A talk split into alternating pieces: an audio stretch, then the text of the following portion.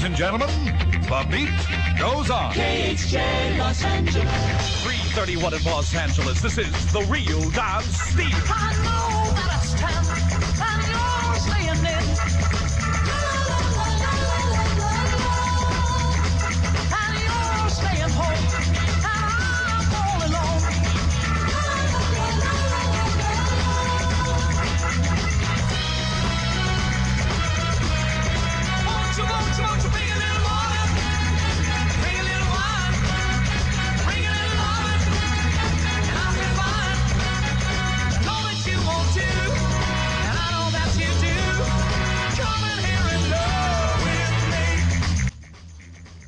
Bom dia, boa tarde, boa noite, vai Corinthians! Está começando mais um Logancast. Eu sou o Vitor Toneto, criador da página, e hoje vamos falar sobre a nova Hollywood e o fim da fila corintiana. Então, bora lá!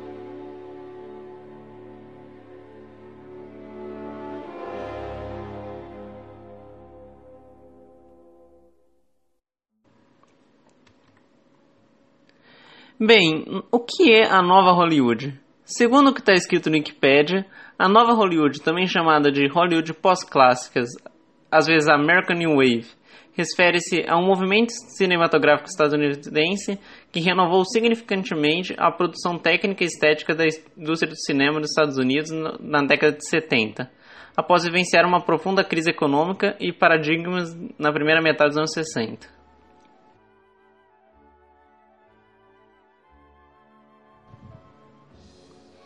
Distinta das propostas estéticas e das condições de produção de estudo estabelecidas nas gerações anteriores, chamada da Era de Ouro de Hollywood, para quem não conhece, mais ou menos dá para ver um pouco disso do final dessa Era de Ouro da Hollywood no novo filme do Quentin Tarantino, né, que era uma vez em Hollywood. Embora também tivesse sido influenciado por esse cinema autoral, né, que eu acabei de citar, o cinema autoral da Nova Hollywood procurou se inspirar no cinema de vanguarda europeu da década de 60 e dialogar direta ou indiretamente com o contexto político de sua época, cujas temáticas principais eram a defesa da contracultura, da igualdade racial, da libertação de costumes e do pacifismo, produzindo uma geração de cineastas libertos do controle dos grandes estúdios e com um olhar mais crítico e inclusivo para a sociedade estadunidense. A nova geração era formada por jovens cineastas, cineastas como Martin Scorsese, Francis Ford Coppola, é, George Lucas, Steven Spielberg, Brian De Palma, entre outros.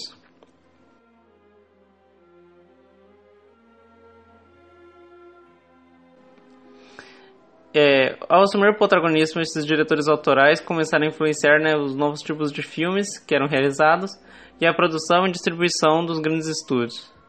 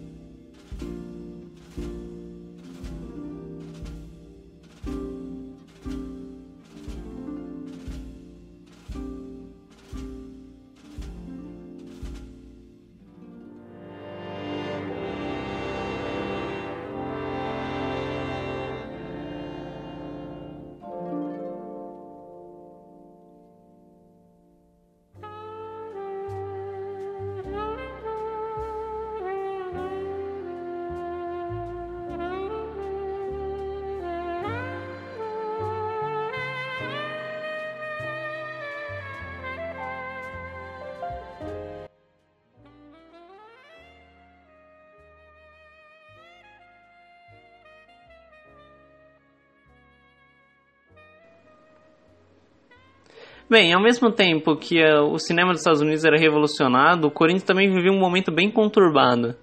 Em 1974, o mesmo ano em que o Coppola lançou a sua obra-prima, na minha opinião, que é o Poderoso Chefão 2, o Timão perdia a final do Paulista por seu maior rival e completava 20 anos sem título. E isso, essa derrota, inclusive, que causou a saída do Rivelino, né, o reizinho do parque do Corinthians. Quando nada parecia mais ter solução, o Corinthians encontrou força naqueles que nunca abandonaram. E acho que o maior exemplo disso é a invasão no Maracanã para a semifinal do Brasileiro de 1976, onde a gente eliminou o Fluminense do mesmo Rivelino e chegou na final do Campeonato Brasileiro, ganhamos nos pênaltis, né? Em 1976, inclusive, é o ano do clássico do Taxi Driver, onde o Marcos, Martin Scorsese, bastante inspirado no cinema europeu, criou um ícone e se revelou para o cinema mundial. Né? Ele só tinha feito alguns pequenos filmes, como Caminhos Perigosos, né? o Mean Streets. Mas infelizmente, apesar de toda a força da torcida, chegamos na final não foi o suficiente para trazer o título. Entretanto, 1977 reservava para o Corinthians uma revolução que mudaria tudo que conhecemos.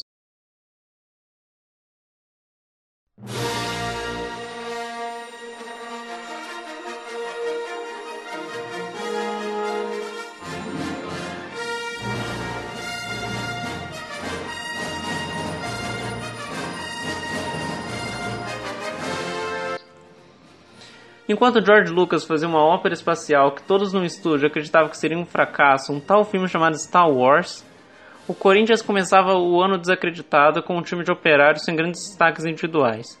Ele acabou sendo eliminado no primeiro turno do Campeonato Paulista pelo Botafogo de Ribeirão Preto, de um jovem doutor Sócrates. Esse Botafogo, inclusive, seria campeão do primeiro turno do campeonato, e a partir do segundo turno tudo começaria a mudar o Corinthians seria campeão do segundo turno em cima do Palmeiras e ele, por causa disso, iria para o quadrangular final, né?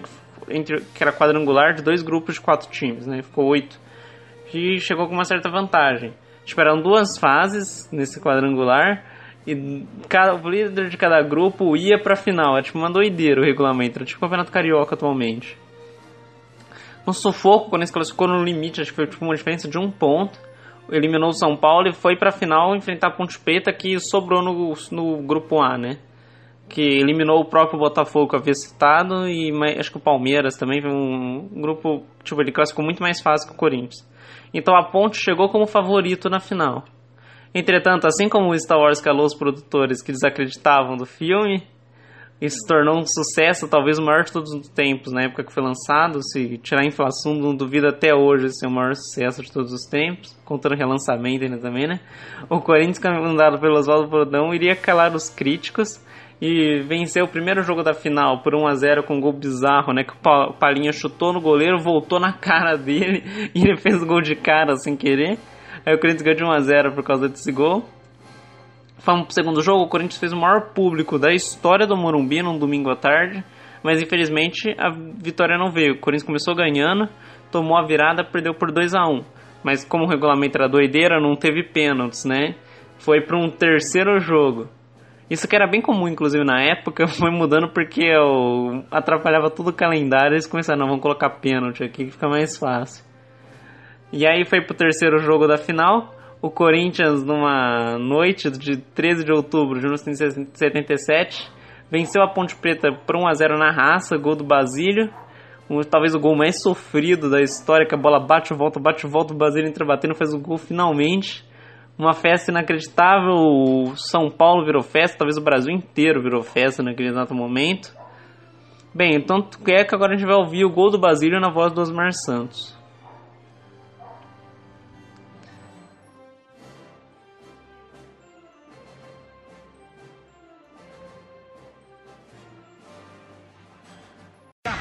Garotão, capricha que o placar não é teu. Eu boto fé nessa cabecinha, garotão Zé Maria. Está autorizado, vai chover lá dentro da boca da botija, barreira por dois homens. Correndo pro pedaço, Zé Maria, conclusão na boca do gol. Tentou, Basílio de cabeça, tentou, vai tirar.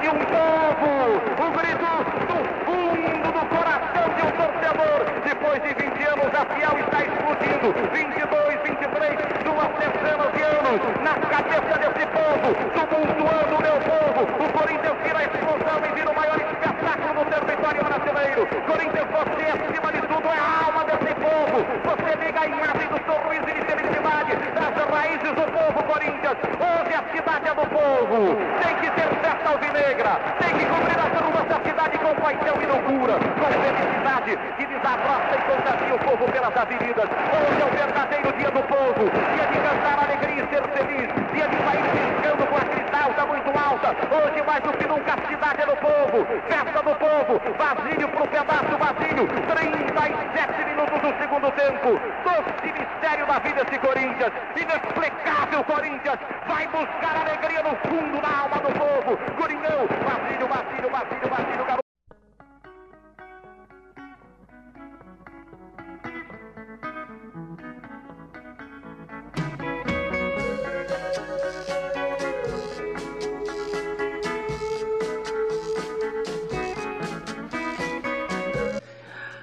Assim, o Corinthians saiu da fila de títulos e pôde mostrar completamente o astral do clube.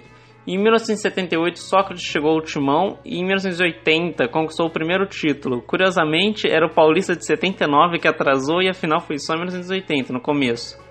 Talvez isso para levar a outra coincidência, que eu até já citei isso num post, que todo ano que lança um filme de Star Wars, o Corinthians é campeão, o filme da série principal.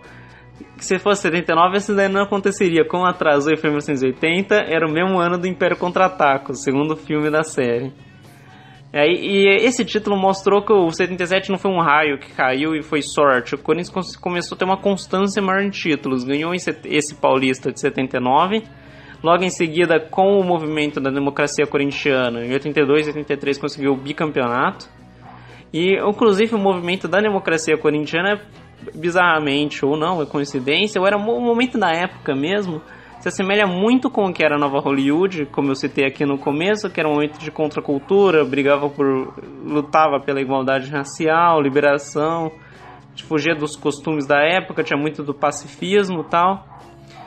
E a democracia corintiana se parece, se assemelha aos dois movimentos, né? Inclusive teve aqui no Brasil um pouco parecido, que era um movimento de cinema novo, liderado pelo Glauber Rocha. Quem quiser procurar, eu sempre cito, porque é muito importante para quem curte cinema no Brasil. E é isso, né? Bem, obrigado por terem escutado o podcast. Pedido aqui para deixarem sugestões para próximos temas. Vou terminar aqui deixando tocando a música Meus 20 anos do Paulinho Nogueira, que ele canta junto com o Toquinho, que é muito emocionante. Eu gosto bastante. Muito obrigado por ter ouvido. É isso, valeu. Vai Corinthians, galera.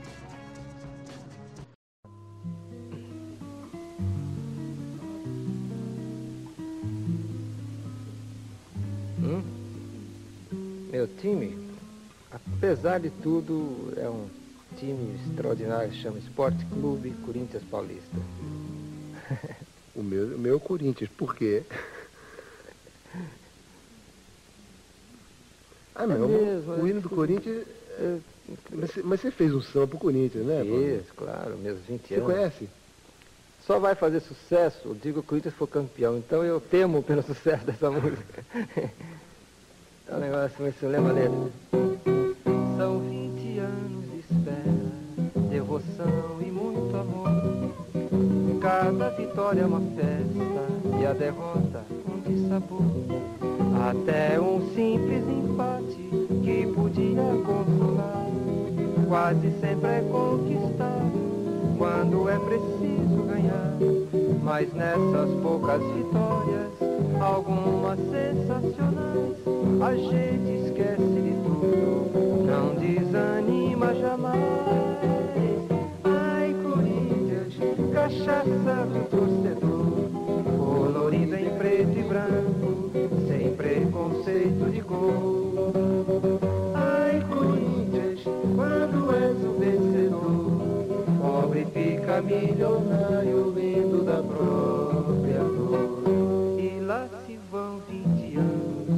alimentando ilusão, renovando a esperança, aguentando gozação.